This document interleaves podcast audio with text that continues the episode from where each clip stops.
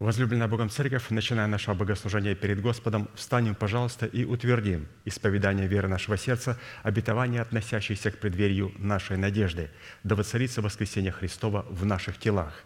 Аминь. Пожалуйста, будем петь псалом.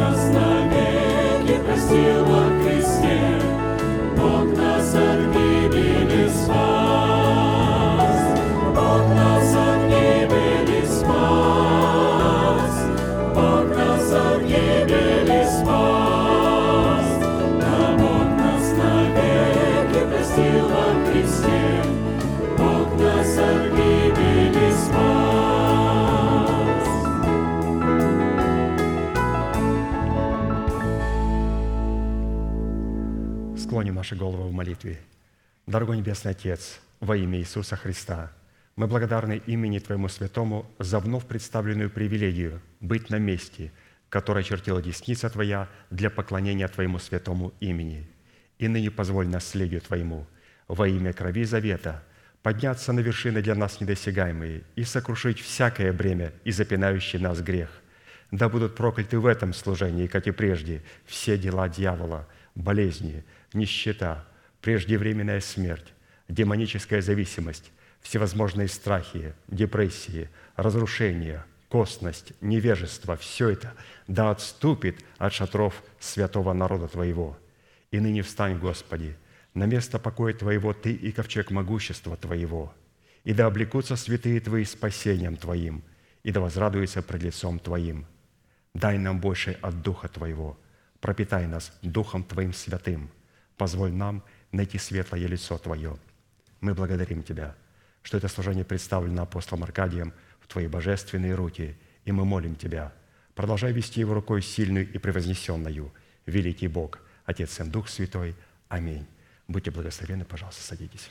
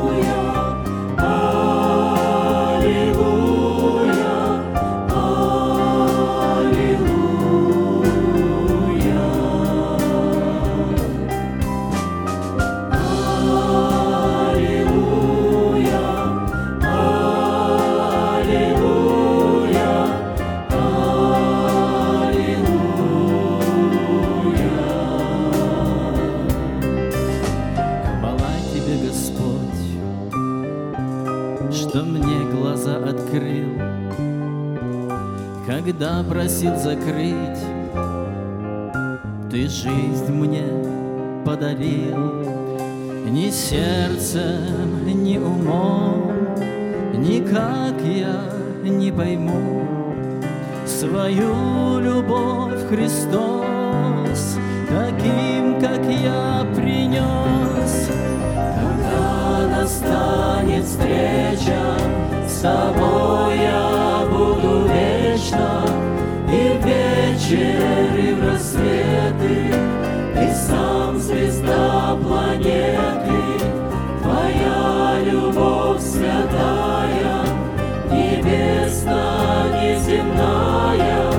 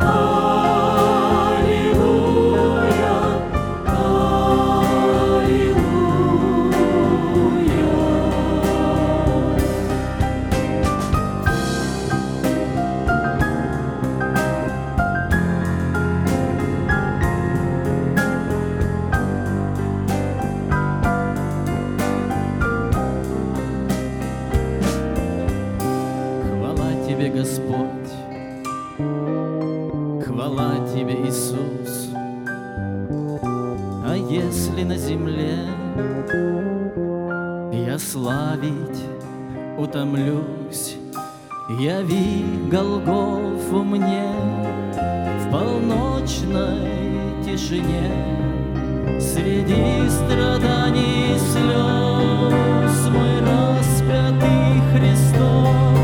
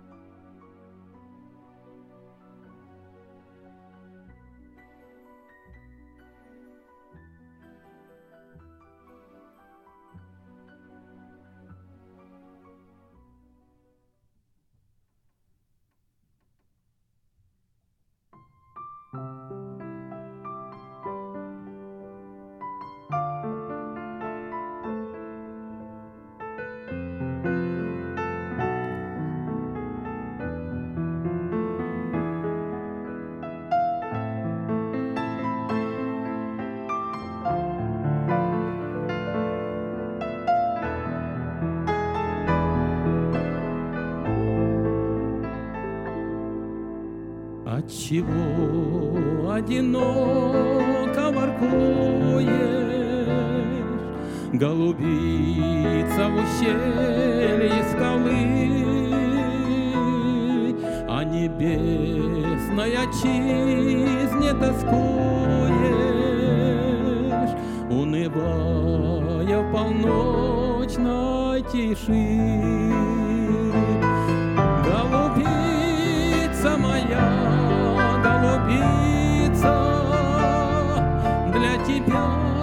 Есть отрадная весть. Над тобою простерта десница, охраняя печальную здесь.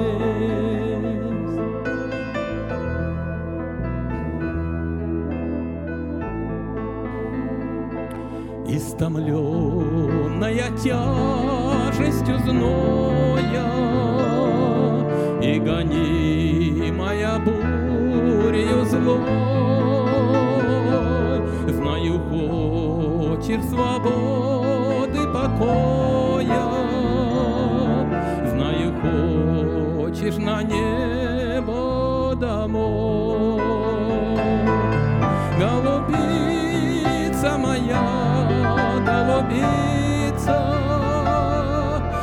тебя я скоро приду. И если будешь терпеть и молиться, я в обитель тебя приведу.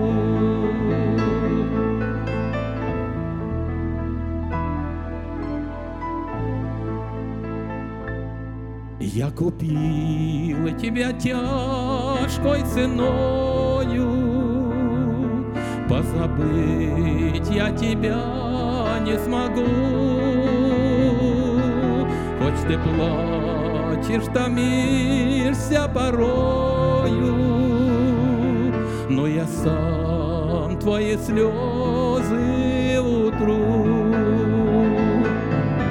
Голубица моя, голубица, Ты гонимая бурею злой, Безутешная, скорбная птица, Я уж скоро приду за тобой.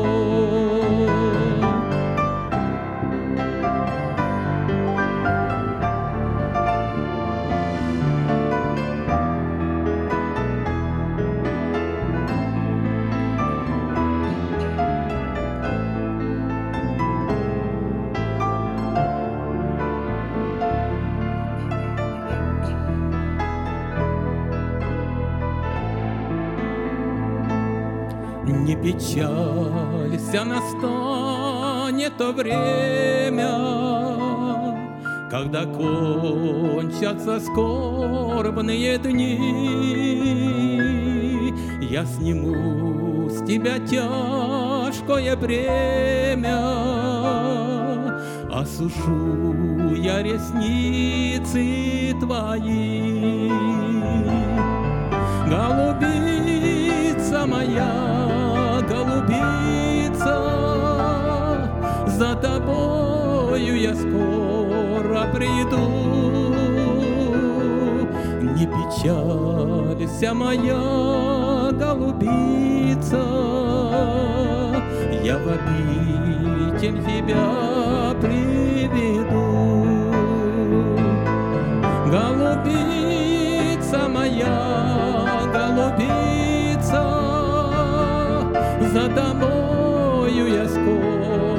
Приду.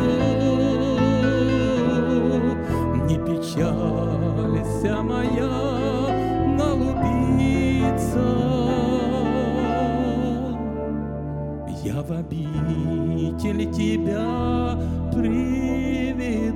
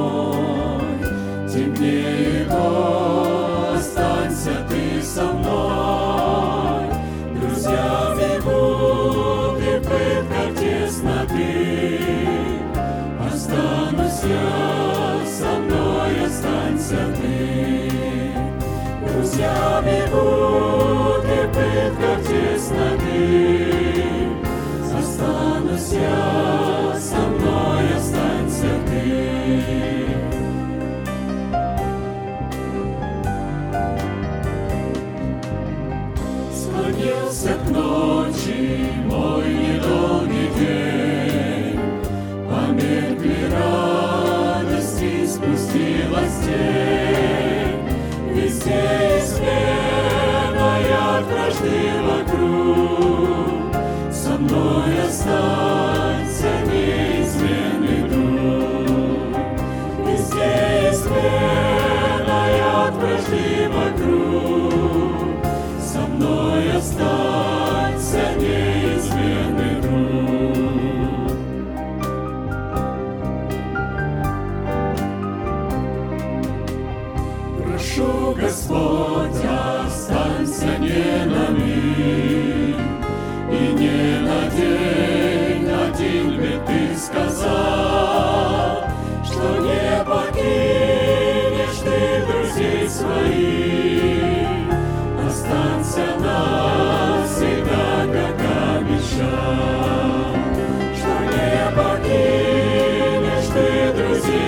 твоих останься навсегда, как обещал.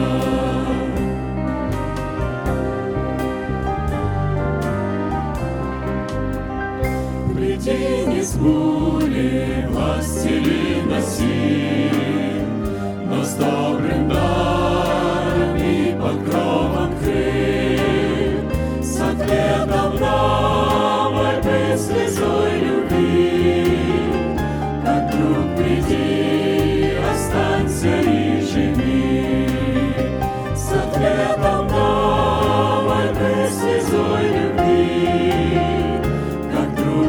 Спаси, останься и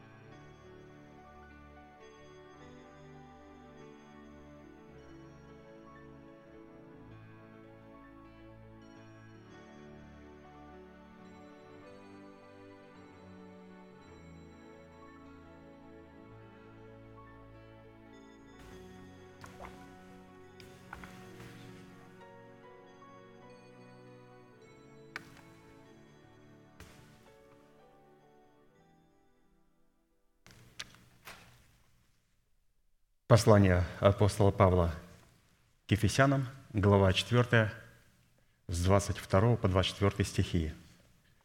«Отложить прежний образ жизни ветхого человека, истлевающего в обольстительных похотях, обновиться духом ума вашего и облечься в нового человека, созданного по Богу в праведности и святости истины».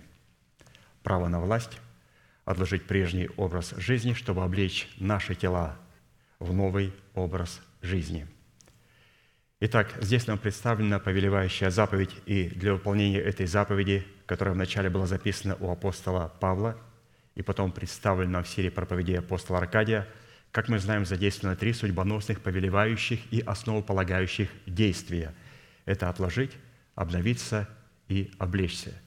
И вот от выполнения этих трех требований будет зависеть совершение нашего спасения. Какого спасения? Спасение, которое дано нам формате залога, как семя, чтобы мы пустили его смерти Господа Иисуса Христа в оборот и получили в собственность в формате плода правды. И вот для того, чтобы понять, каким образом мы можем задействовать эти три глагола «отложить», «обновиться» и «облечься», в этом нам поможет царь, священник и пророк Давид. И это Псалом 17, в котором исповедание и познание полномочий, содержащихся в сердце Давида в восьми именах Бога, позволило Давиду возлюбить и призвать достопоклоняемого Господа, а Богу дало основание задействовать полномочия своих имен в битве против врагов Давида. Итак, Псалом 17, 1-4 стих. «Возлюблю Тебя, Господи, крепость моя, Господь, твердыня моя и прибежище мое. Избавитель мой, Бог мой, скала моя, на Него я уповаю щит мой, рог спасения моего и убежище мое. Призову достопоклоняемого Господа и от врагов моих спасусь. Давайте все вместе провозгласим наше наследие в Иисусе Христе. Господи, Ты крепость моя, Господи, Ты твердыня моя, Господи, Ты прибежище мое, Господи, Ты избавитель мой, Господи, Ты скала моя, Господи, Ты щит мой – Господи, Ты рог спасения моего, Господи, Ты убежище мое. Да услышит Господь исповедание веры нашего сердца и да соделает нас достойными своих имен, и да задействует свои имена через нашу молитву против наших общих врагов в лице нашего ветхого человека, в лице тех врагов, которые находятся в теле Христовом, и также против врага, которые находятся в духовных сферах. Ну, этот враг, который находится в духовных сферах, он-то и дух, он может проявлять только через врага, который имеет непосредственный доступ к физической сфере. То есть дьявол, он работает только по кодам. Он дух, и он может работать только через ту субстанцию, которая имеет возможность нажимать на клавиши нашего тела. И это ветхий человек – если у нас не будет ветхого человека, сатана ничего совершенно нам не сможет сделать. Совершенно ничего. Поэтому мы должны понимать, что мы должны одержать полную победу над ветхим человеком, потому что это прежний образ жизни. В ветхий человеке также, разумеется, а, необходимо совершить этот суд для тела Христова, где Господь должен очистить свою церковь от всякой лжи, от всякой неправды – Итак, мы остановились на имени Господа «Ты скала моя», и перед нами было представлено апостолом Аркадием четыре вопроса, на которые он сами ответил. Итак, вопрос первый. Какими характеристиками определяется наш наследственный удел в имени Бога скала? Второе. Какое назначение в реализации нашего спасения призван выполнять наш наследственный удел в имени Бога скала? Третье. Какую цену необходимо заплатить, чтобы дать Богу основание быть нашей скалой? И четвертое. По каким результатам следует определять, что Бог действительно является нашей скалой в реализации нашего призвания. И вот мы с вами остановились на вопросе третьем. Еще раз, какую цену необходимо заплатить, чтобы дать Богу основание быть нашей скалой. И вот мы сегодня рассмотрим, будем рассматривать шестую цену, продолжать. Итак, шестая цена, дающая основание Богу быть нашей скалой, состоит в показании нашей всепоглощающей ревности по Боге который выражается в том, чтобы совершить дальний путь к скалистой горе Божией Хариф. Это мы будем говорить об Илье. Писание говорит, что Илья был человек, подобный нам. Но вопрос, подобно, мы, подобно ли мы Илье? То, что Илья был похож на нас, это да. Но похожи ли мы на Илью? Это находится под большим вопросом. Сейчас мы будем изучать, похожи мы на Илью или нет. Итак, у Ильи была всепоглощающая ревность по Боге, и он должен был совершить дальний путь к скалистой горе Божьей Хариф, прежде нежели Господь восхитил его от земли, и он миновал всем человекам положенную смерть. То есть без такой ревности и такого дальнего пути мы не сможем миновать смерть, которая положена всем человекам. Итак, третья книга Царств, 19 глава, 7 по 13 стих. «И возвратился ангел Господень во второй раз, коснулся его и сказал, «Встань и ешь, ибо дальняя дорога перед тобою». Вот это то, что мы должны услышать в преддверии надежды. «Встань,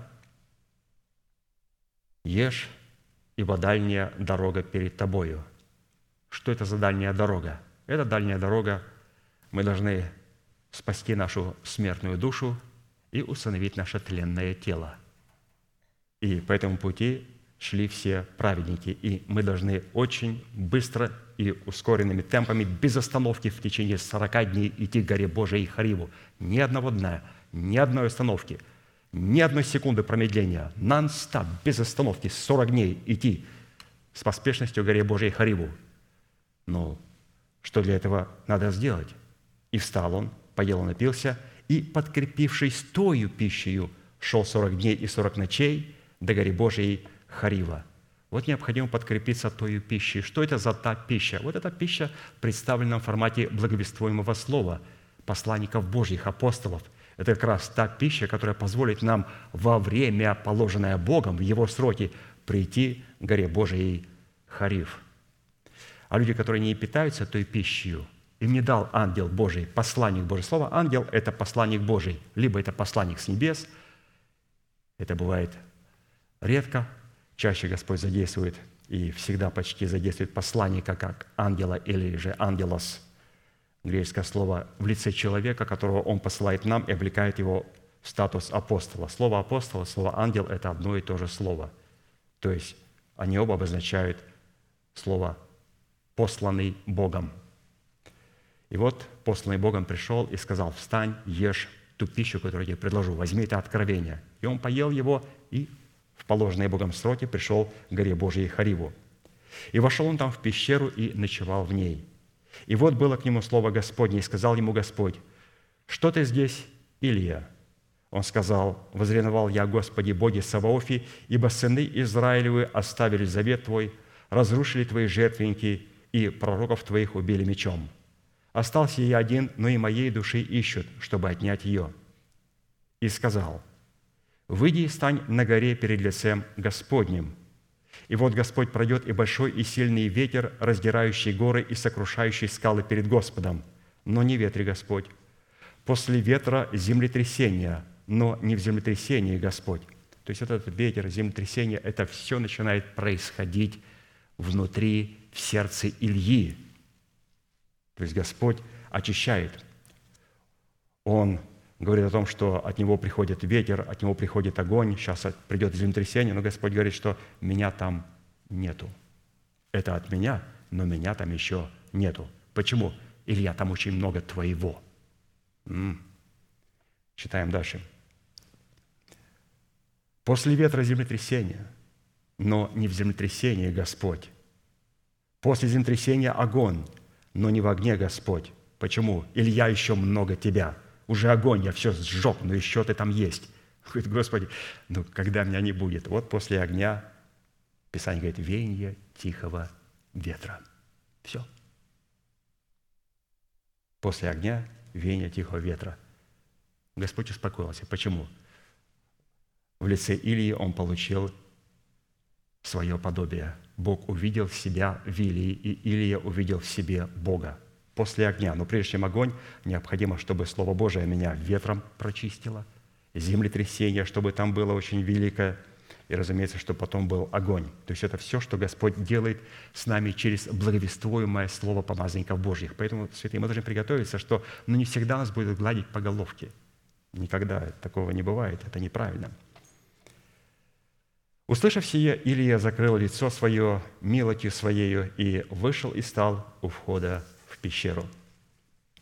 Итак, с одной стороны, суть имеющегося тотального освящения, преследующего цель тотального посвящения Богу мы призваны рассматривать, во-первых, в недрах нашего сокровенного человека. То есть все это действие мы рассматриваем в самих себе.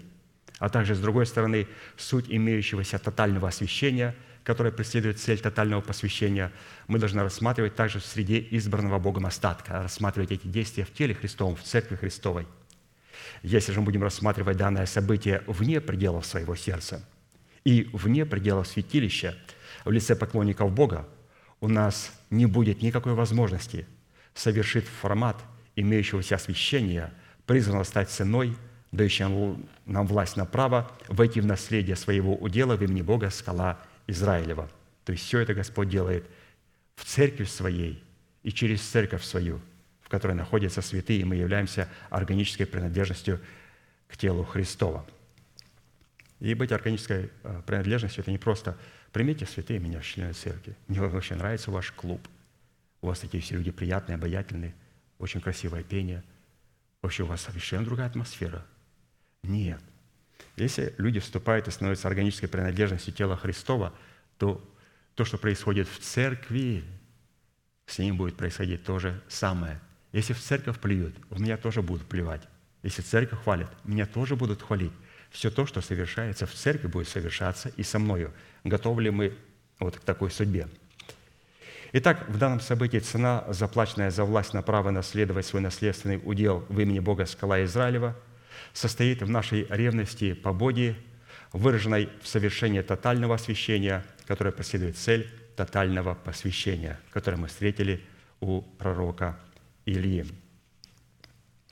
И э, все эти события, которые здесь описаны, э, пастор разделил его на несколько составляющих, которую необходимо нам заплатить. То есть Илия постоянно платил и платил цену. И вот давайте посмотрим а, первая составляющая цены нашего тотального освящения в данном событии, дающая нам власть на право наследовать наследственный удел в имени Бога Скала Израилева.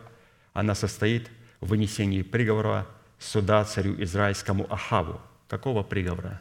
что в сии годы не будет ни росы, ни дождя, разве только по слову Илии, то есть по нашему слову, потому что мы рассматриваем себя в Илье и начинаем видеть Илью в себе.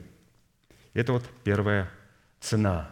Первая цена, где Илья появляется на страницах Священного Писания. Он определяет себя через приговор, что только по слову ему, его а, придет дождь и будет роса. То есть он навлекает на Израиль голод, засуху. И вот в этом проявляется в нас Илья. Мы иногда думаем, что, Господи, Илья творил такие великие чудеса.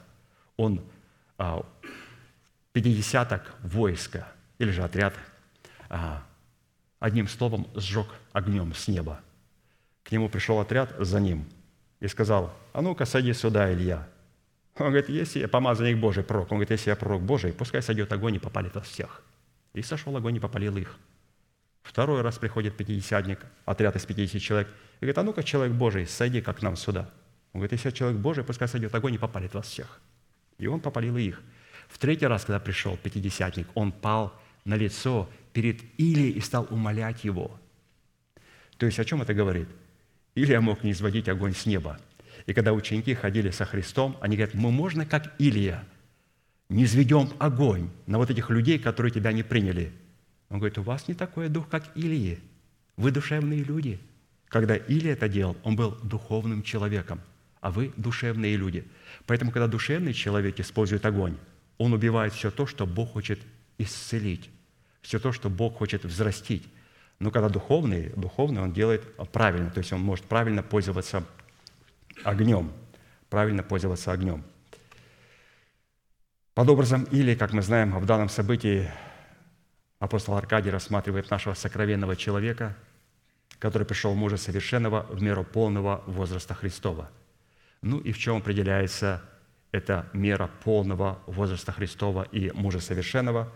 Оно определяется в нашей ревности – совершить тотальное освящение с целью тотального посвящения для того, чтобы мы могли бросить вызов разумной сфере нашей души в лице Хава и расливающим вожделением своей души в лице Иезавели. То есть ревность должна быть направлена для того, чтобы бросить вызов Ахаву и Иезавели, бросить вызов нашему необновленному мышлению и расливающим вожделением, чувствам и эмоциям в лице Иезавели.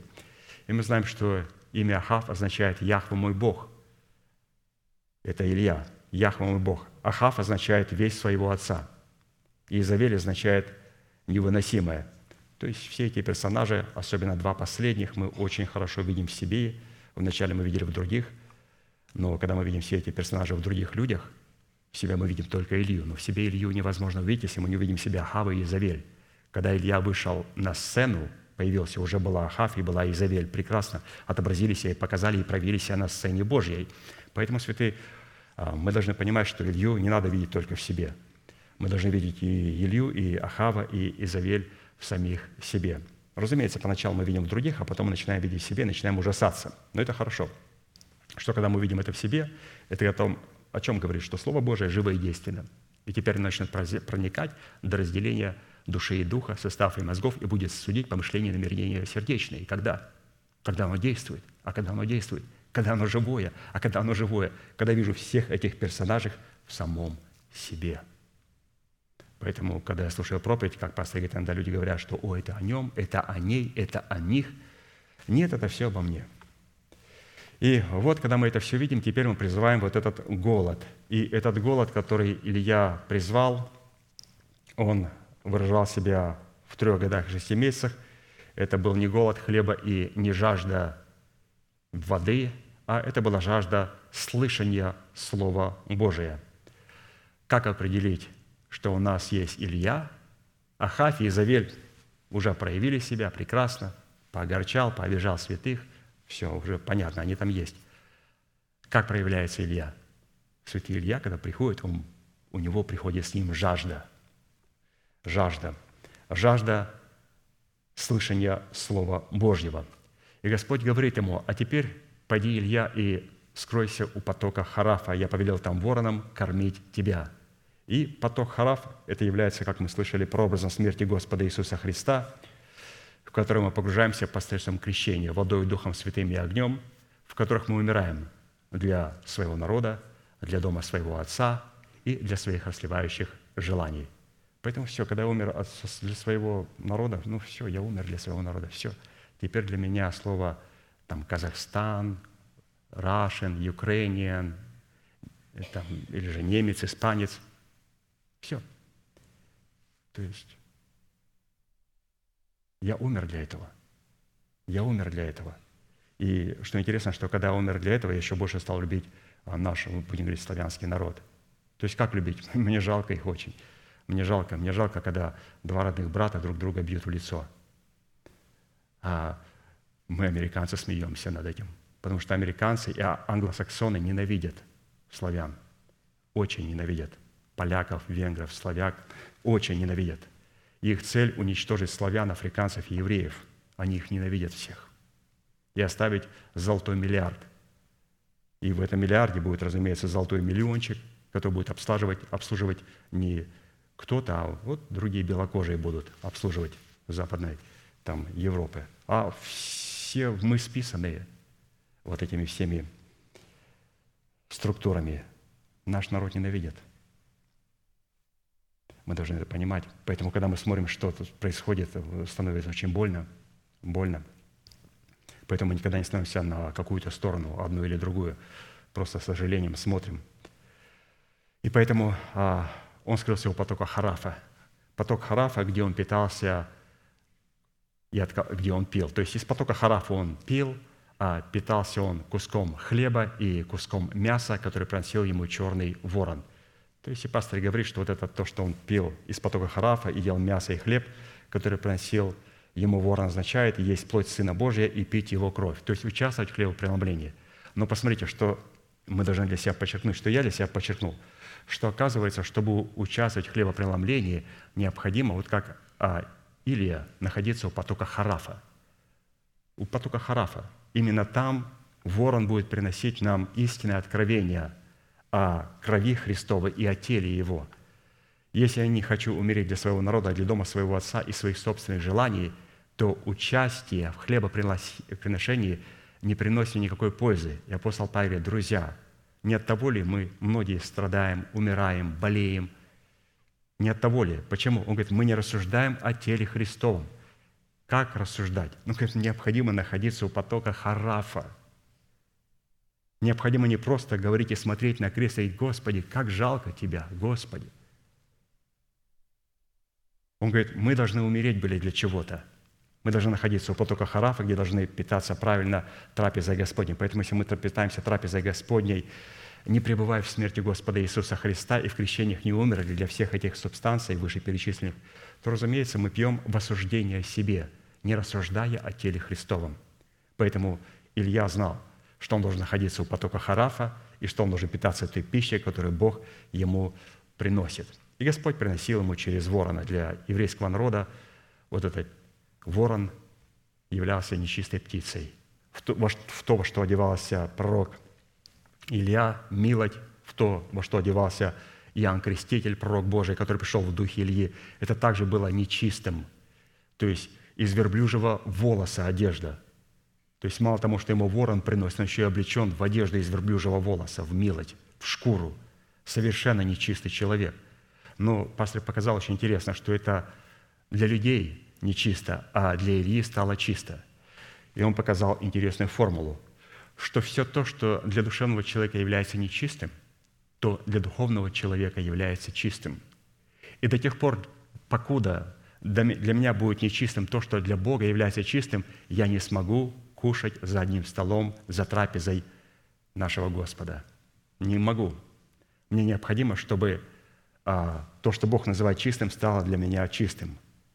Вы скажете, как это сделать? А вот Писание говорит, для чистых все чисто, а для оскверненных и неверных нет ничего чистого. Почему? Оскверненный их ум и их совесть. То есть они душевные люди. Душевный человек – это человек, у которого оскверненный ум, потому что он не обновленный духом нашего ума. А почему он не обновленный духом нашего ума?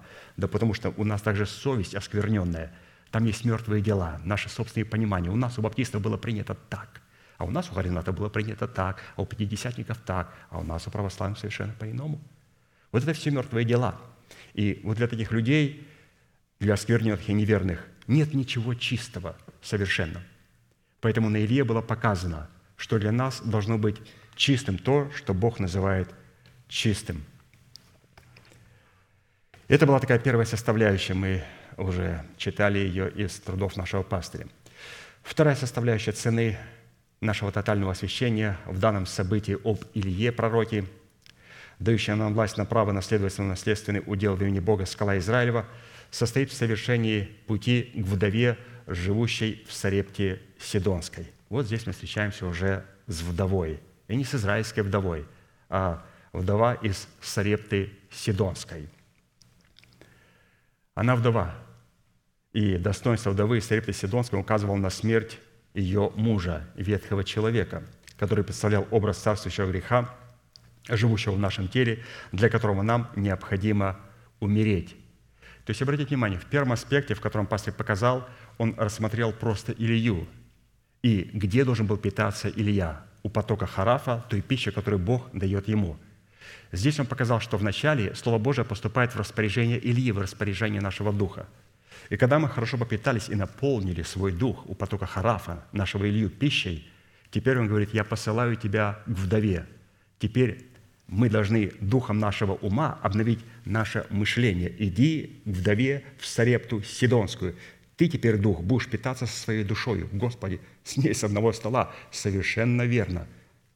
И поэтому он пошел к вдове в Сарепту Сидонскую. В это время вдова в Сарепте Сидонской, она была у ворот и собирала дрова.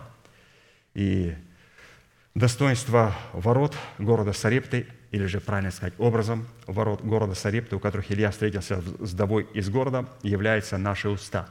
Наши уста, которые были очищены от всякой скверны. То есть мы отказались произносить маты, ну, ударил молотком себя по пальцу или что-то еще. Я просто помню, нет, я не имею права говорить это слово. Нет, я просто могу сказать «м», или же застонать, или же «а», ну что-то, ну только не надо мат говорить. Не надо мат говорить совершенно. И также не надо другое вообще делать. Люди религиозные говорят, о, слава Богу, я не матерюсь никогда. Но зато мы произносим праздные слова, те слова, которых нет в нашем сердце. Разумеется, это не маты, но как тот за маты и как этот за праздные слова, они будут оба отвергнуты Господом. Поэтому она работала со своими устами, чтобы уста были кроткими. А вот под образом дров, которые она собирала у ворот – это следует разуметь молитвенные слова, с которыми мы призваны обращаться к Богу.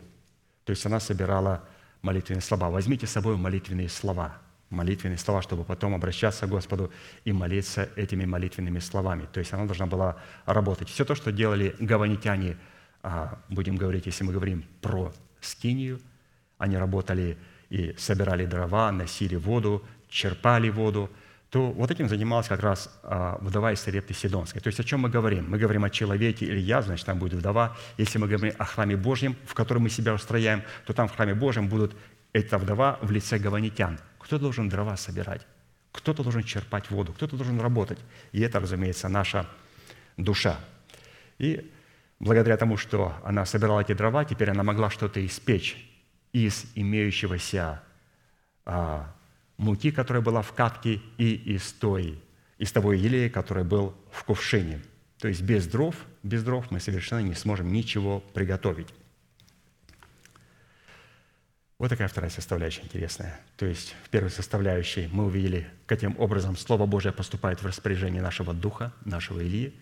Во второй составляющей мы научились понимать, каким образом Слово Божие, которое поступило а, в наш дух, теперь оно поступает через наш дух в распоряжение нашей души, нашей вдовы Сарипты Сидонской. Для чего? Все для, для, для того, чтобы спасти наше тленное тело. Потом увидим э, в других составляющих, Илья повелит собрать весь Израиль, собрать все, все, все части, все области нашего тела, все сферы нашего бытия, духа, души и тела, чтобы привести воскресение Христова – и снизвести огонь Божий, то это уже потом в будущих шагах. Но вначале, прежде чем Господь дойдет до нашего тела и начнет на горе Кормил вот приносить жертву, исповедовать Слово Божие и через это осуждать пророков Валовых, вначале необходимо, чтобы что-то получить нам, нашему духу Харафа, потом необходимо, чтобы что-то сделала вдова из Сарепты Сидонская, наша душа. И вот теперь третья составляющая, мы уже ближимся все ближе и ближе к телу, к нашему телу, к его усыновлению. Хорошо, третья составляющая цены нашего тотального освящения в данном событии об Ильи, дающий нам власть на право наследовать свой наследственный удел в имени Бога Скала Израилева, состоит во встрече с Авдием, начальствующим над дворцом Ахава, которая предваряла для Илии встречу с царем израильским Ахавом.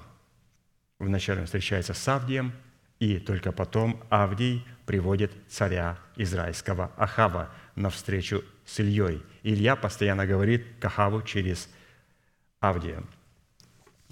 Итак, давайте посмотрим. Третье царство, 18 глава, с 1 по 16 стих. «По прошествии многих дней было слово Господне к Ильи в третий год. «Пойди и покажись Ахаву».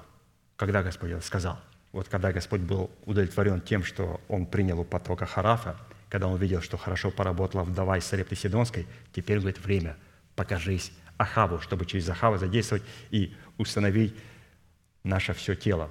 Пойди и покажись Ахаву, и я дам дождь на землю. То есть Он вот нашу землю даст вот это откровение, вот эта роса начнет почивать на нашей земле, где Господь утвердит свое обетование для нашего тела и потом облечет нас в то обетование, которое должно быть утвержденное на горе Кормил. «И я дам дождь на землю». И пошел Илья, чтобы показаться Ахаву. Голод же сильный был в Самарии. И призвал Ахав Авдия, начальствующего над дворцом. Авдий же был человек весьма богобоязненный, и когда Изавель истребляла пророков Господних, Авдий взял сто пророков и скрывал их по пятидесяти человек в пещерах и питал их хлебом и водою.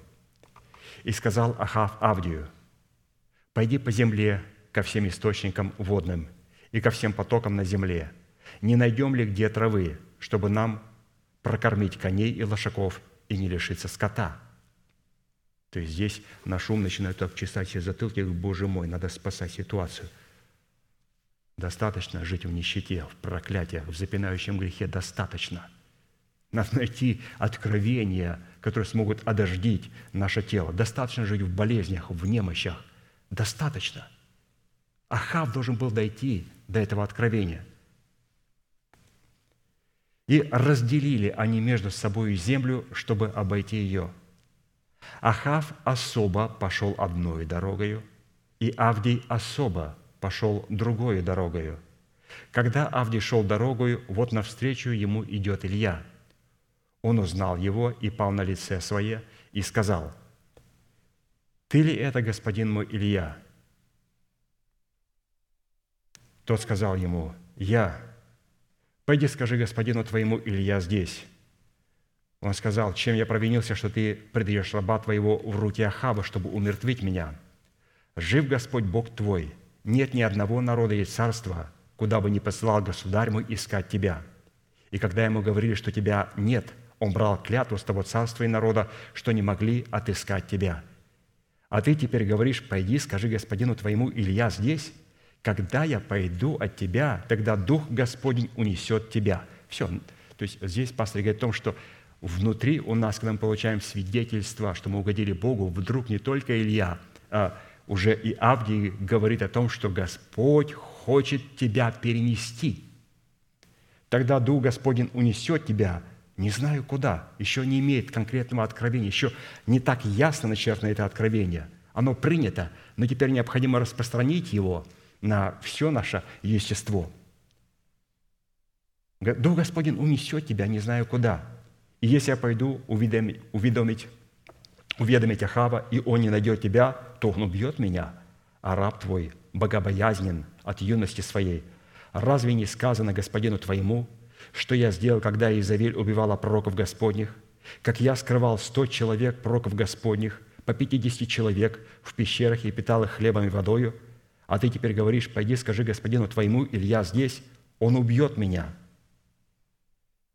И сказал Илья, «Жив Господь Саваоф, перед которым я стою, сегодня я покажусь ему». И пошел Авдий навстречу Ахаву и донес ему. И пошел Ахав навстречу Илии. Это, кстати, очень важное событие. Наш Ахав должен пойти навстречу Илии. Не Илья должен идти навстречу Ахаву, а Ахав должен смириться и пойти навстречу к Илье. Это очень важно –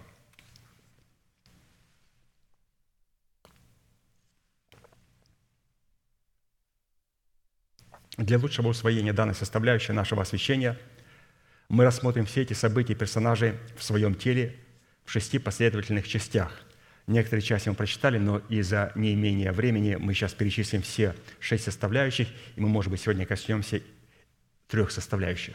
Итак, в первой части, как мы прочитали, Ахав и Авдий объединяются между собой, чтобы обойти землю и найти траву для скота.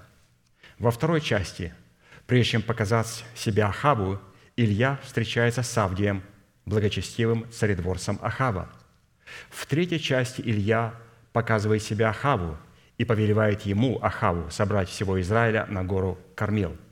То есть через Авдия он говорит с Ахавом, и Ахав должен собрать всего Израиля, то есть привести все субстанции нашего естества на гору Кармил, чтобы произошло утверждение и установление наших тел. В четвертой части Илья во время вечерней жертвы перед глазами Ахава и всего Израиля сооружает на горе Кормил жертвенник Господень, после чего происходит сошествие с неба огня Господня, который призван утвердить наше освящение, дабы облечь нас в полномочия силы для совершения следующих частей освящения. В пятой части Илья, исполненный полномочиями огня Святого Духа, повелевает народу, чтобы схватили всех пророков Валовых и, отведя их к потоку Кисону, заколол их там – и в шестой части Илья в лице нашего нового человека, возвращ... возвратясь от потока Кессона, у которого он заколол 450 пророков Валовых, собственноручно, вновь взошел на вершину Кормила, пал ниц перед Богом и стал призывать дождь на землю Израилеву. Вот такие последовательные шаги для того, чтобы вот это откровение, которое Господь сказал, что наша душа будет спасена, и наша стареющая, тленная, ну, я не чувствую, я еще молодой. О, сейчас, сейчас, сейчас будет 30, 40 лет. Я же помню, когда я так смотрел в зеркало, и так, что это такое под глазами? Я не понял. Морщины? Повернул боком. Что это такое? Седые волосы? It's coming. Переводится приехали.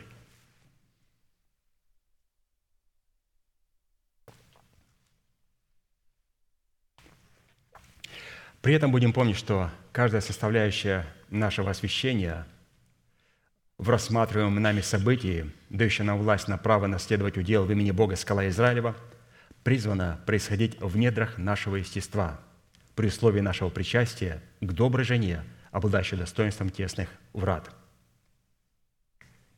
это может происходить только у святых, которые причастны Церкви Божией, к избранному Богу остатку. Не просто какой-то деноминации, там, пятидесятников или там православные, католики, а вот именно к доброй жене. А добрая жена, она есть по всему лицу земли, ее необходимо найти. Весьма знаменательно, что после того, когда Бог сказал Ильи, «Пойди и покажись Хаву, и я дождь на землю.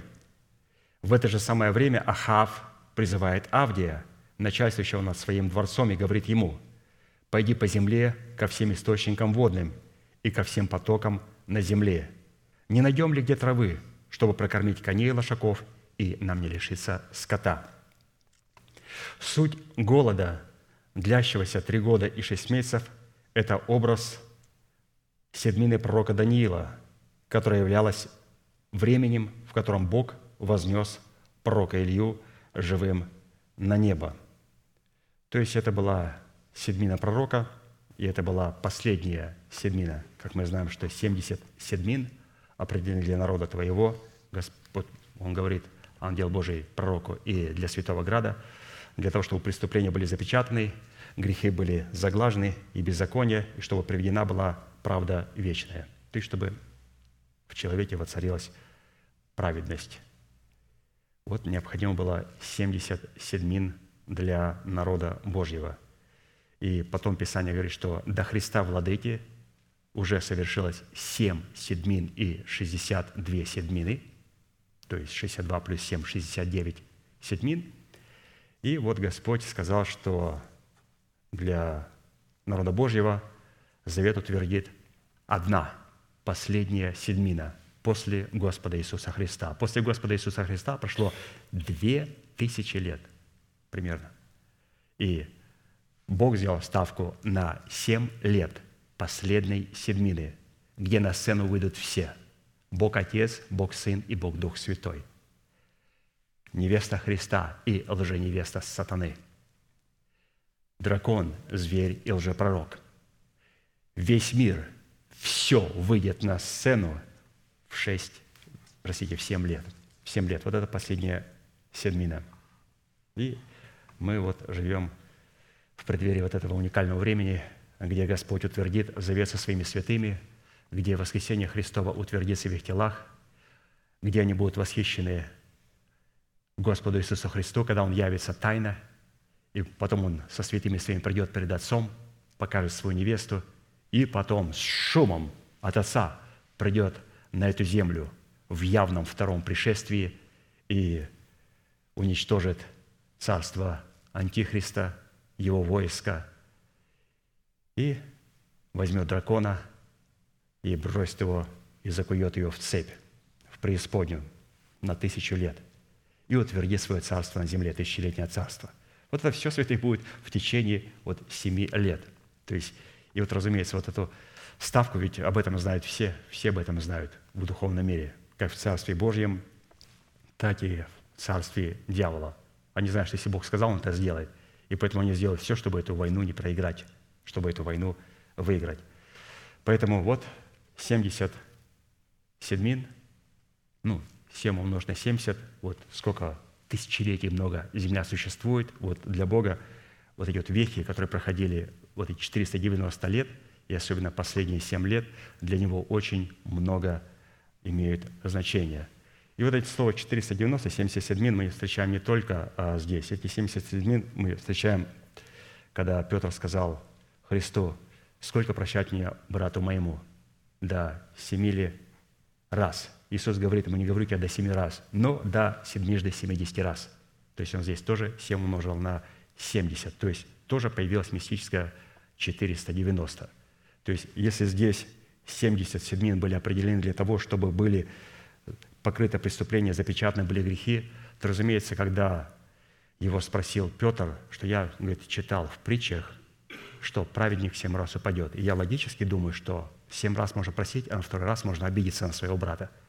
Он говорит, нет, неправильно, ты понимаешь. Он говорит, 7 умножь на 70. Он говорит, ага, значит, просить 490 раз и обидеться на 491 раз? Он говорит, нет. То есть, прощай брата до тех пор, пока ветхий человек не будет в нем запечатан. Вот как он говорит, я прощаю мой народ. Вот для народа Божьего и для святого храма Божия определены 70 седмин, 490 лет – и ты прощаешь 490 раз, до тех пор, пока вот этот ветхий человек не будет связан в человеке, чтобы он там не был запечатанный, чтобы все эти преступления были там запечатаны. До тех пор, пока он там не запечатанный, пока этого не пройдет, он будет тебя обижать, и обижать, и обижать. И не надо прощать семь раз. Он тебя будет обижать больше, чем семь раз. Он будет тебя обижать восемь, и девять, и двадцать раз, и сто раз. Ты должен просто прощать. Помни формулу, что как мой отец прощает народ израильский. 70 седмин. То есть до тех пор, пока не будет запечатан грех в лице ветхого человека – Твой брат будет согрешать против тебя. Запомни это, Петр. До тех пор, пока не будет запечатан, в тюрьму посажен ветхий человек, в брате прощай его. И, разумеется, а как прощать? Ведь Писание говорит, что если не будете прощать людям согрешения ваши, то Отец ваш не простит согрешения ваши. Господи, я прощаю всех. Господи, я делаю решение, прощаю всех. Я прощаю сатану, прощаю ангелов, прощаю беззаконных, нечестивых, Корея, Дафана, Верона, Каина, а, Иуда Искариота. Господи, всех прощаю. И прости ты меня – он говорит, я тебя так не буду прощать. Я говорю, Господи, как? Он говорит, я прощаю только кающихся грешников. А зачем он простил всех их? Он говорит, а зачем ты простил? Я тебе давал право прощать. Но ты же сказал, если не будете прощать. Он говорит, я сказал, если не будете прощать кающимся, то и Отец вам Небесный не простит, когда вы будете каяться. Ты хочешь без покаяния простить все нечестие, и потом прийти в небеса и сказать, Господи, а почему ты не прощаешь? Я же всех простил. Он говорит, во-первых, прощать может только судья. Нам необходимо только избавиться от одного качества – обида. Одного качества – обида. Вот от этого качества необходимо избавиться. Не говорить «я прощаю во имя Иисуса Христа этого человека». О, мы не судья. Мы не имеем права прощать человека. Я эти слова скажу тогда, когда брат придет и скажет, «Даниил, я поступил беззаконно против тебя. Прости меня во имя Иисуса Христа. Я говорю, брат, конечно же, я тебя прощаю. Он говорит, почему так легко меня прощаешь? А я убил себе обиду. И вот теперь пришло время, я тебя прощаю. Люди говорят, ну Христос на кресте прощал людей. Он не прощал никого. Он сказал, отче, я прошу тебя, прости их. Он не сказал, отец, я прощаю их. Он передавал все судье праведному – когда он передал судье праведному, и люди, которые кричали, спасал других, спаси себя самого. И когда он закричал, «Отче, прости им», не знают, что делают. Он не сказал, «Я прощаю их». Он сказал, «Прости им, у меня нету обиды на этих людей». И отец говорит, «Хорошо, я рассмотрю этот вопрос». И когда он умер, отец говорит, «Я прощаю их». Почему? Сотник, который увидел, как Христос передал суд Богу Отцу, сказал, истина, сей человек праведник, это Сын Божий. Весь народ израильский бил себя в грудь и каялся перед крестом. Что Христос сделал? Он передал суд Отцу. Он не говорил, я прощаю тебя. Он говорит, прости им, Отец. я убиваю обиду на этот народ, они не знают, что делают. Поэтому мы не имеем права говорить, я прощаю во имя Иисуса. Вот мы просим тогда, когда ко мне подойдут и скажут, брат Владимир, я говорил на вас очень плохо, негативно, прости меня, пожалуйста, во имя Иисуса Христа. И он ему внес скажет, я прощаю тебя, брат мой. У меня была обида убита, я не позволил обиду как раку распространяться, но теперь я озвучиваю это прощение. Почему? Потому что мы прощаем только кающихся. Также и Бог нас не будет прощать, потому что мы кого-то простили. Он простит нас, когда мы будем каяться. Поэтому, если мы будем прощать людям, кающимся, согрешения их, то и Господь простит нам согрешения наши, когда мы будем каяться. Ключевое слово «каяться». Если не буду каяться и буду прощать всех, и сатану, и дьявола, и Иуду Искариота, всех простил, добренький такой, и, и нечестивых, и беззаконных, Господи, я всех простил. Ты меня тоже прости. Он говорит, нет, я буду прощать, когда ты будешь каяться. Так, а что мне делать? Он говорит, и ты жди, когда будет у тебя каяться. А у меня обида. О, очень хорошо. Вот от обиды необходимо избавиться. Если человек не избавится от обиды и будет мстить, то перед нами встречается третья формула – 490. Ламех сказал, если за отца моего кто-то убьет его, отомстится всемеро, то за меня, за Ламеха, а Ламех – это был седьмой от Адама по линии Каина. Енох был седьмой от Адама по линии Сифа – а Ламех – это был седьмой от Адама по линии Каина. И он сказал, если кто-то меня захочет убить, имея в сердце месть, ему от Бога отомстится 70 раз в семеро. То есть он сказал, Ламех, я знаю, вы хотите меня отомстить? Я плевел. Что бы вы ни делали, вы хотите мне смерти, да меня просто не... Вы, просто надо ждать до жатвы. И Ламех сказал, что за меня, за нечестивого Ламеха, в 70 раз в семеро отомститься. Кому? Человек, который пытается исполнять роль Бога. То есть мы производим суд Божий и делаем его в сердце, в котором есть обида. Поэтому вот слово прощения, мы сейчас говорили вот об этом, это очень важно. Мы должны понимать, как надо прощать. Мы прощаем только людей кающихся, потому что Бог прощает только кающихся людей – но ключевое слово – нам обязательно необходимо избавиться от обиды. Потому что если я не избавляюсь от обиды, я начинаю мстить. А мстить может только судья. Судья может сказать, я прощаю вас, или же я осуждаю вас. Что могу делать я? Только одно – быть готовым, если это святой человек, простить его. Если это нечестивый, беззаконный, я готов, как Давид говорит, что обращаться к именам Бога, чтобы задействовать те полномочия, которые есть в именах Бога, а против наших врагов.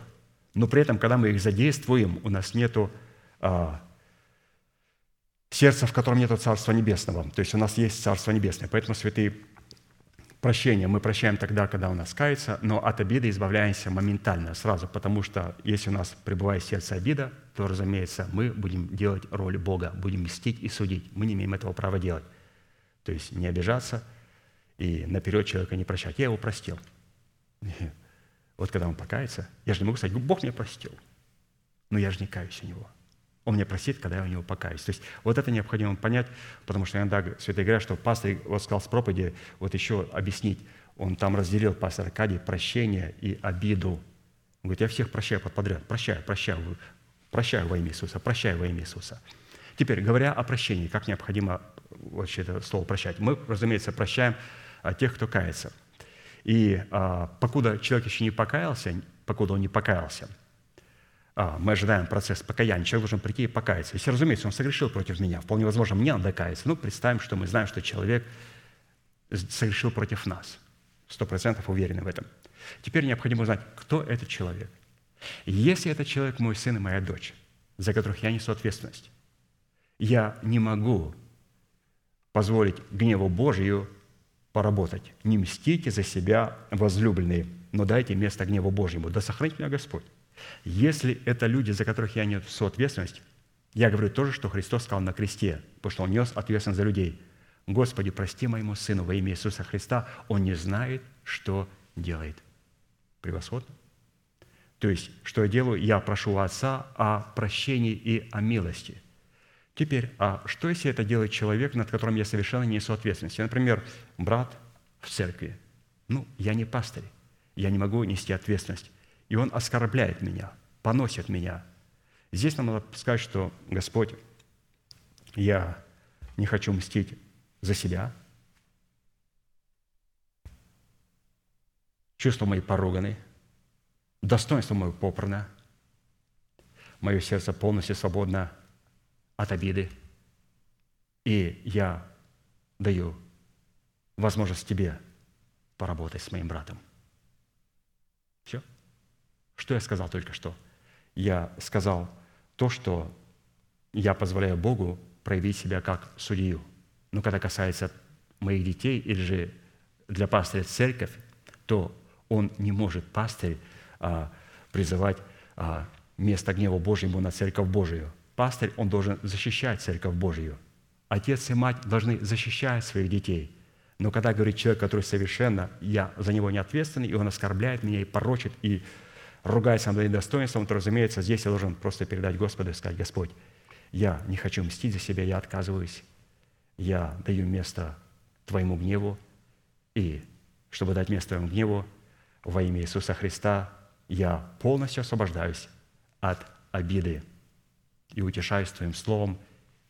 Ты меня прощал, и я верю, что Ты сможешь как-то поработать с этим человеком. Раз Ты меня прощал, то Ты можешь и этому человеку помочь. Все. И теперь Бог начинает работать со своей стороны. Но когда мы говорим, я прощаю во имя Иисуса Христа, Господь, я уже поставил точку. Он говорит, точку вообще-то ставлю я. Вы ставите запятые, а точку ставлю я. Мы не имеем права ставить точку. Поэтому, когда мы прощаем наперед тех, кто не кается, мы ставим точку. И когда мы не прощаем и носим обиду, и начинаем мстить, мы тоже ставим точку. Мы уже вынесли приговор.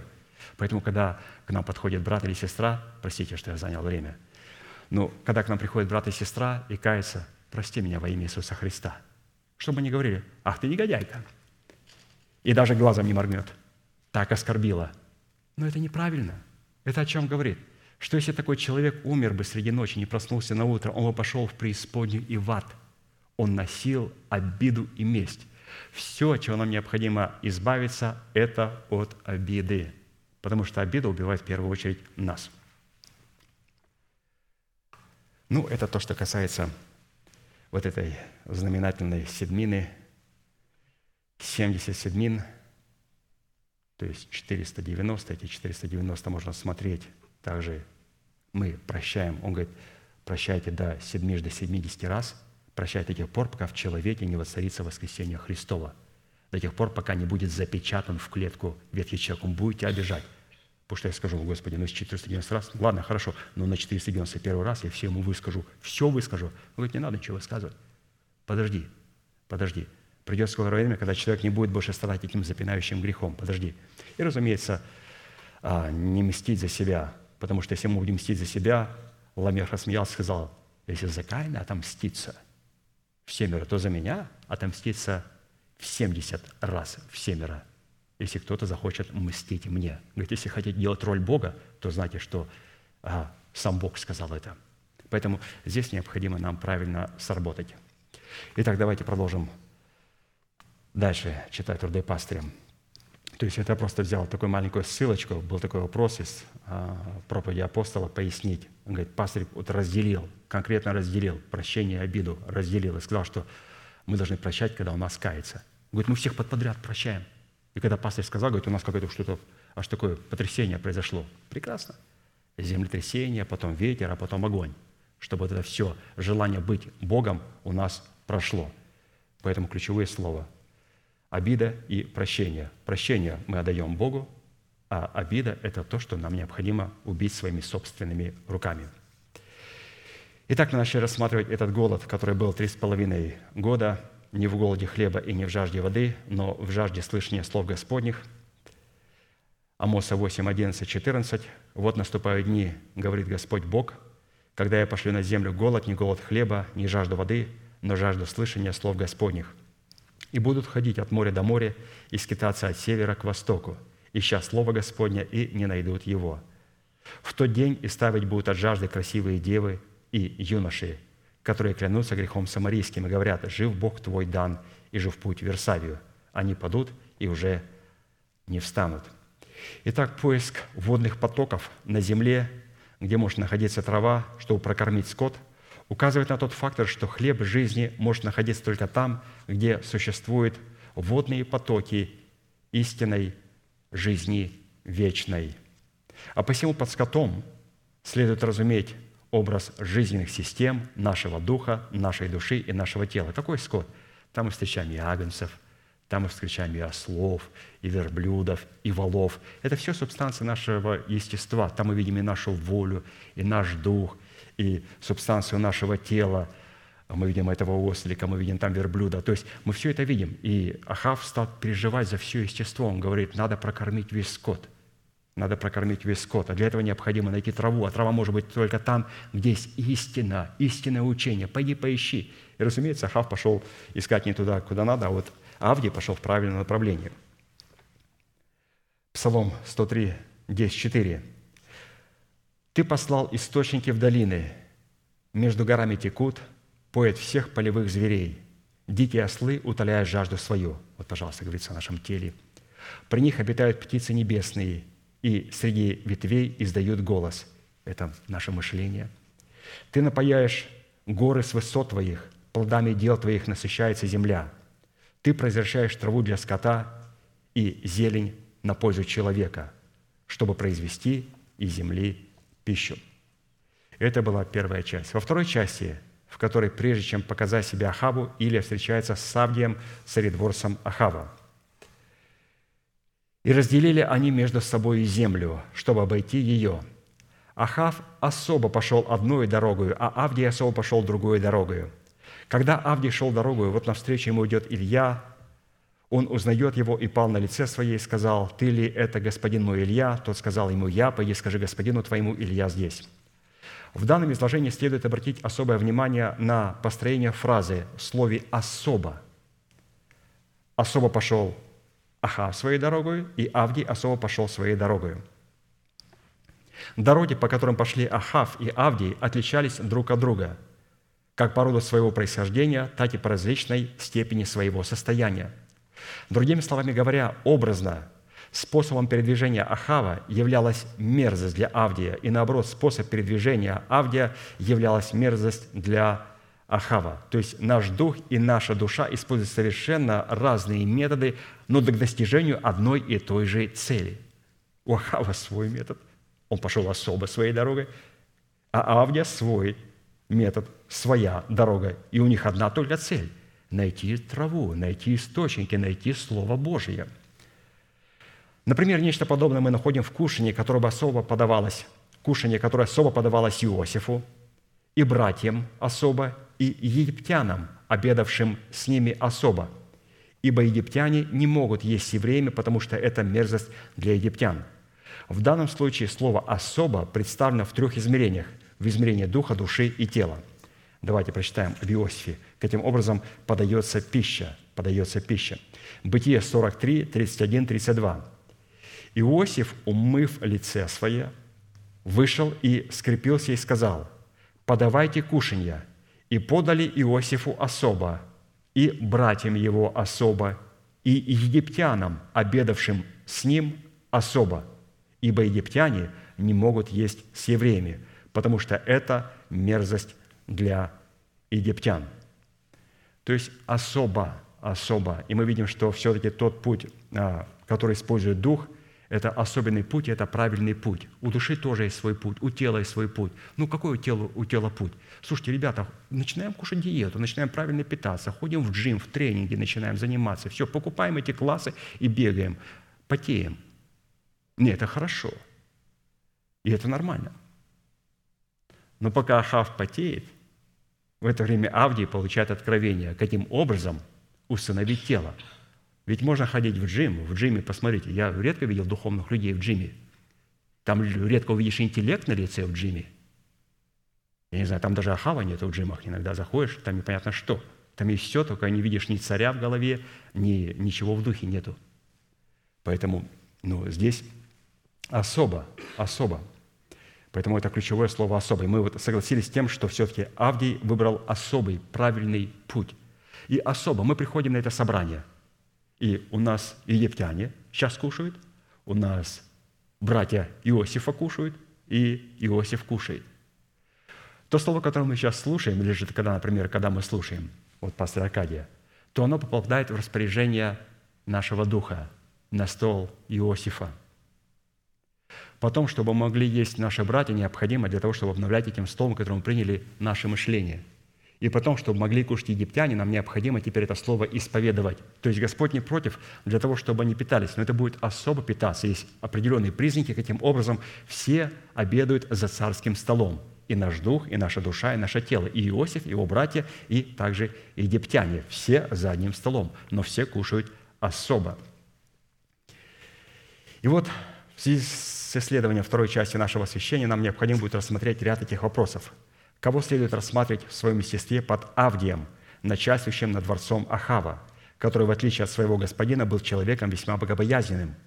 Второе, что следует рассматривать под разделением земли между Ахавом и Авдием, их способом каждому особо пойти свою дорогою. Третье, кого следует рассматривать в своем естестве в числе ста пророков, которых Авдий скрывал в пещерах. И четвертое, что следует рассматривать под хлебом и водою – которым Авдий кормил скрываемых им пророков от Изавели, жены Ахава.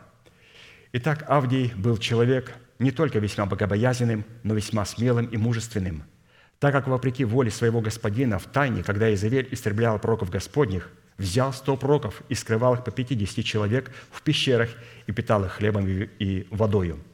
На иврите его имя означает Авдий, слуга Божий – Исходя из расстановки ролей каждого персонажа, Авдий был посредником между царем Ахавом и пророком Ильей, посредником между нашим сокровенным человеком в лице пророка Илии с разумными возможностями нашей души в лице царя Ахава выполняет наша интуиция – которая осуществляет связь между разумными возможностями нашего духа в лице нашего нового человека с разумными возможностями нашей души. То есть Авдий – это интуиция, которая соединяет наш дух и нашу душу. Вот в скине Моисеева и в храме Соломонова вот эта роль Авдия, как посредника между святая святых и медным жертвенником, который стоял на внешнем дворе, выполняла золотая кадильница. Вот, пожалуйста, золотая кадильница. То есть она могла как находиться во святая святых, также могла выходить золотая кадильница на внешний двор. При этом следует отметить, что такая кооперация возможна была только в одном случае, когда мы устроили себя в дом духовный, в священство святое, чтобы приносить Богу духовные жертвы, благоприятные Богу Иисусом Христом. Для этой кооперации нам необходимо устроить себя в дом духовный и в священство святое – если же человек не устроил свое тело в храм Святого Духа, его интуиция не сможет быть золотой кадильницей, осуществляющей начальство над дворцом царя Ахава, способным скрывать в двух пещерах по 50 пророков, чтобы питать их хлебом и водою. То есть вот нам необходимо, если мы устраиваемся в дом духовного священства святое, вот необходимо иметь вот эту кадильницу – Кого следует рассматривать в своем естестве по числом 100 пророков, которых Авдий в формате нашей интуиции скрывал от Изавели в двух пещерах по 50 и кормил их хлебом и водою. Учитывая тот фактор, что Ахав представляет в нашем теле разумную сферу нашей души, зависимую от нашей эмоциональной сферы, в лице Изавели, дочери Ефала, царя Сидонского. При этом стоит заметить, что имя Ефал – это отец Изавели – его имя означает разделяющий, разделяющий сообщество с валалом, с валом, то есть одно с, с валом, или последователь вала. В свое время Ефал, отец Изавели, был жрецом Астарты. Затем, убив своего брата, царя Фелеса, занял его престол и стал царем Тира и Сидона. Само по себе число 50 как мы прочитали, что он скрывал вот именно от Изавели, которая была дочерью Ефала, 100 пророков, и чтобы скрывать их, он разделил их на 50. 50 пророков в одной пещере, 50 пророков в другой пещере, и кормил их хлебом и водою. То есть он разделил их по 50. То есть это проведение Божие, как мы видим, проведение Божие. Конечно же, когда пастор изложил, это проведение Божие стало для нас. Раньше это была просто статистика, для чего это все надо, а теперь мы это понимаем – Теперь давайте посмотрим, что это за число 50. Число 50 представляет образ свободы от греха, в то время как число 100, их было 100 пророков, 50 в одной пещере, 50 в другой пещере. Вот это слово, число 100, полученное от двух пятидесятков, представляет совершенную волю Бога в доброй почве человеческого сердца, которое способно приносить плод Богу во сто крат. Так Писание говорит, посеянный же на доброй земле означает слышащего слова и разумеющего, который бывает плодоносен, так что иной приносит плод во сто крат, иной в шестьдесят, а иной в тридцать. А посему, когда речь заходит о ста пророках, сокрытых в нашем сердце, которых Авдий в лице нашей интуиции укрывал в пещерах и кормил их хлебом и водою, следует разуметь Слово Божие, которое мы сокрыли в сердце своем, чтобы не грешить, в формате свидетельства Иисуса, пребывающего в нашем добром сердце. То есть вот эти сто пророков, которых Он разделил по 50 и спрятал их в пещерах, это Слово Божие, сокрытое в нашем сердце. Вот что значит вот эти сто пророков, которых Он скрыл по 50. Псалом 118, 11 написано об этих пророках, которых мы прячем в своей пещере, в пещере своего сердца. «В сердце своем сокрыл я Слово Твое, чтобы не грешить перед Тобою. В сердце моем сокрыл я Слово Твое». То есть спрятал сто пророков в этой пещере. То есть мое сердце стало этой пещерой, где я скрыл это Слово, чтобы мне не грешить. еще это Слово имеет а, отношение к пророкам. То есть это свидетельство Иисусова дух пророчества. Откровение 19, 7, 10 написано «Возрадуемся и возвеселимся, и воздадим Ему славу, ибо наступил брак Агнца, и жена Его приготовила себя. И дано было облечься весом чистый и светлый, весом же есть праведность святых. И сказал мне ангел, напиши блаженные званые на брачную вечерю Агнца. И сказал мне, сии суть истинные слова Божии. Я пал к ногам его, чтобы поклониться ему, но он сказал мне, смотри, не делай сего. Я сослужитель тебе и братьям твоим. Кому именно? Имеющим свидетельство Иисусова. Богу поклонись, ибо свидетельство Иисуса есть дух пророчества. Наличие духа пророческого, который обнаруживает себя в свидетельстве Иисуса, следует определять в нашем сердце в Царстве Божьем, в трех составляющих, слитых воедино, или же, образно говоря, запряженных в одну упряжку – Римлянам 14, 17, 18. «Ибо Царство Божие не пища и питье, но праведность и мир и радость во Святом Духе. Кто сим служит Христу, тот угоден Богу и достоин одобрения от людей». То, что они находились в пещере, эти сто пророков, которых он разделил по 50, указывает на тот фактор, что мы находимся во Христе, который является убежищем нашего спасения – Хлеб и вода, которыми Авдий или же наша интуиция питала пророков Господних, или же свидетельство Иисуса и дух пророческий Иисуса, необходимо питать его, чтобы он не умер у нас в пещере нашего сердца.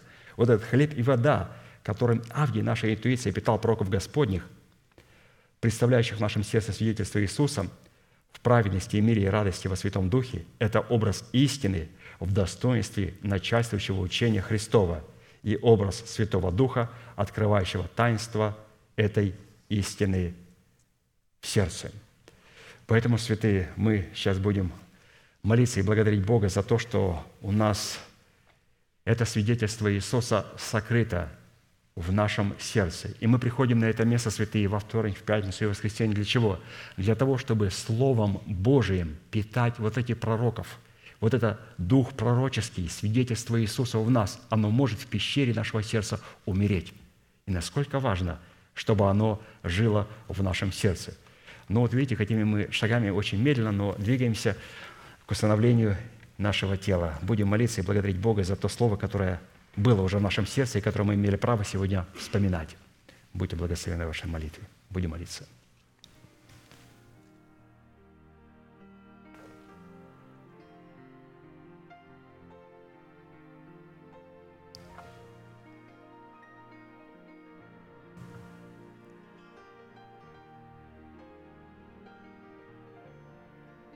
Дорогой Небесный Отец, во имя Иисуса Христа, мы благодарим Тебя за великую привилегию находиться на месте, на которое Ты положил память святому имени Твоему.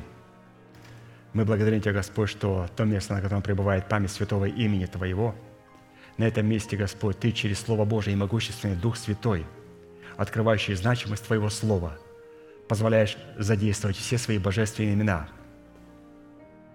в борьбе против всех Твоих врагов и наших врагов.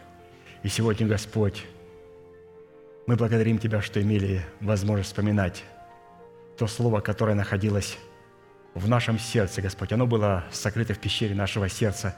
И мы благодарим Тебя, Господь, что, приходя каждый раз на это служение, мы продолжали питать свидетельство Иисуса и дух пророческий, который находится в нашем сердце, для того, чтобы он там не умер.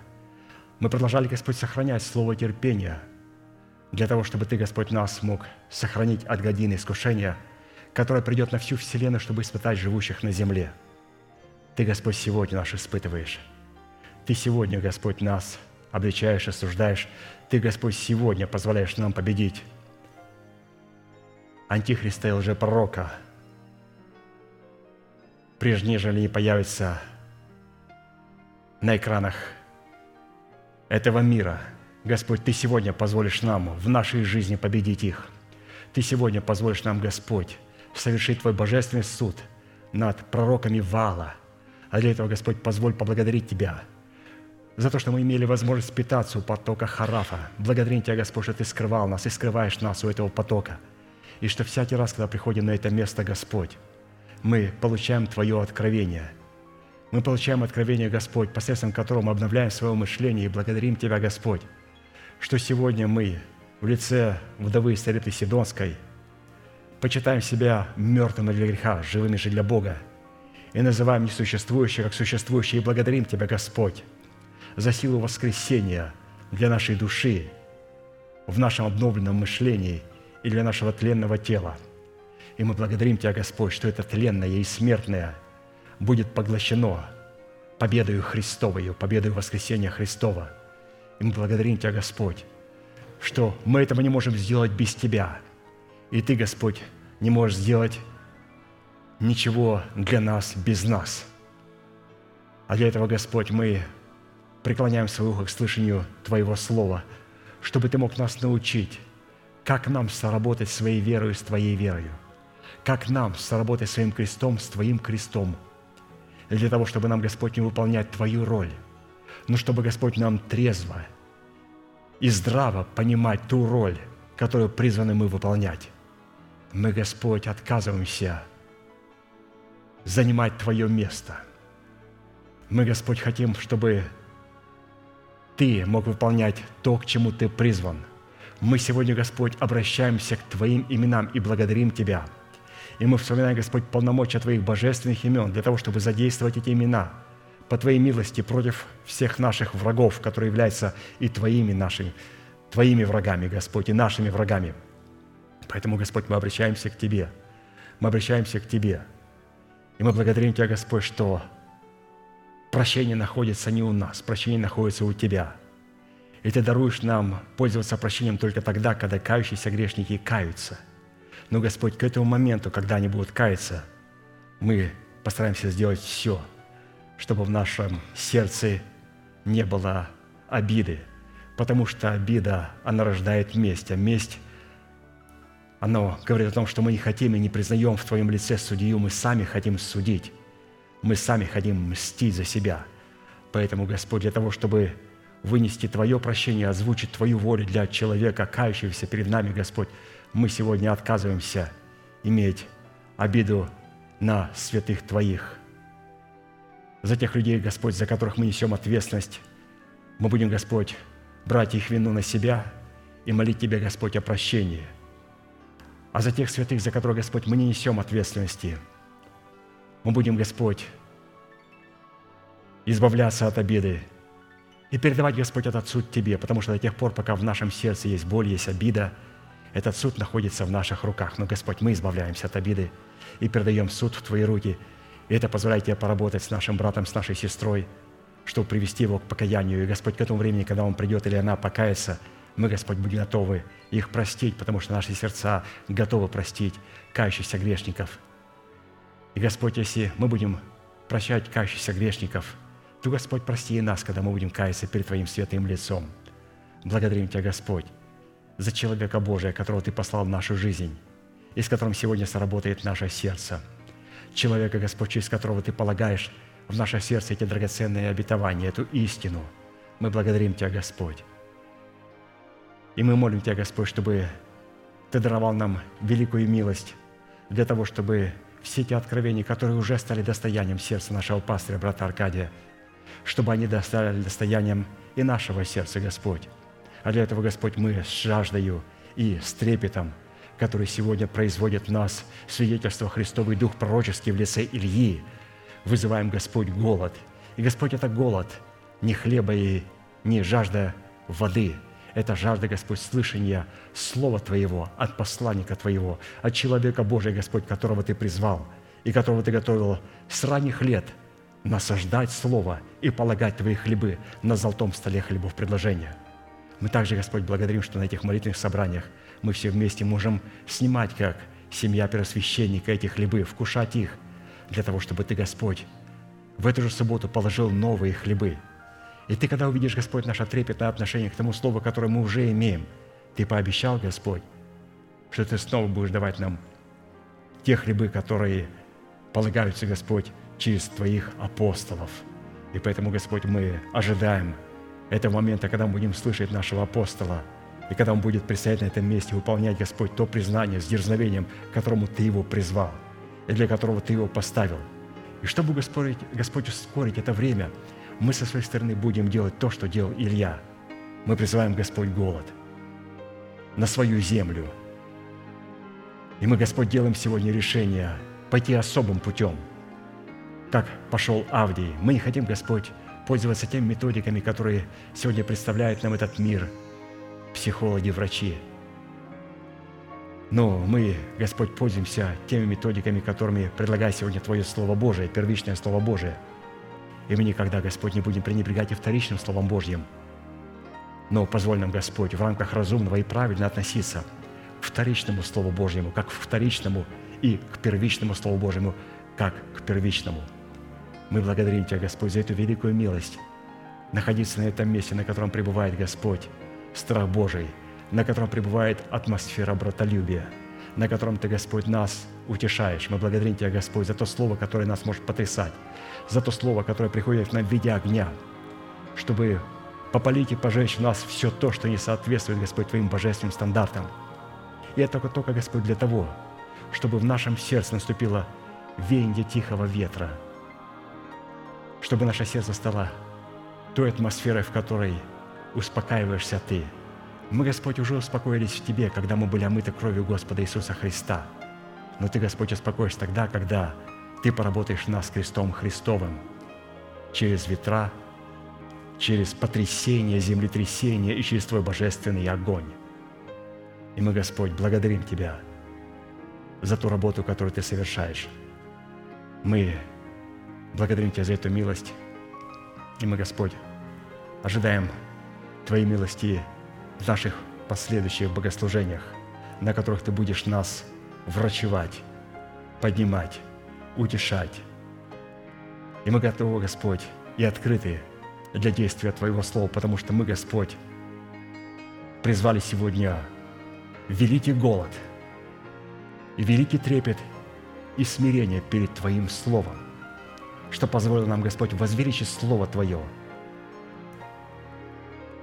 в храме нашего тела, так как Ты уже возвеличил его в храме тела Твоего, в церкви Твоей, Господь органической принадлежностью которого мы являемся.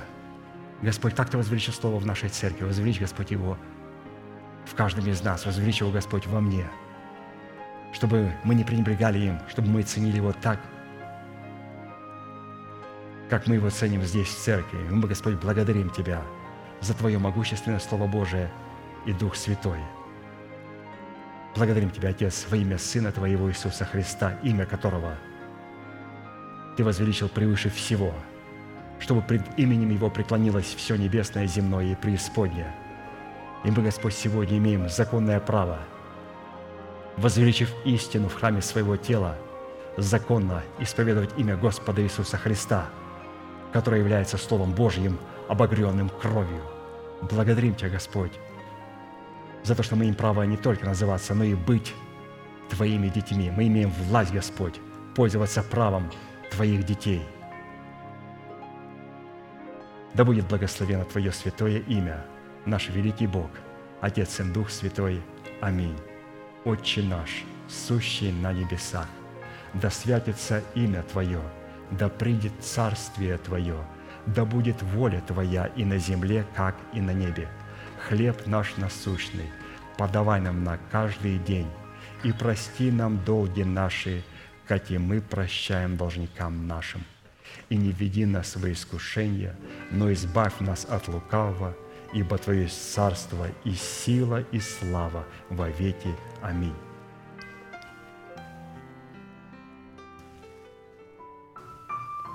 Люби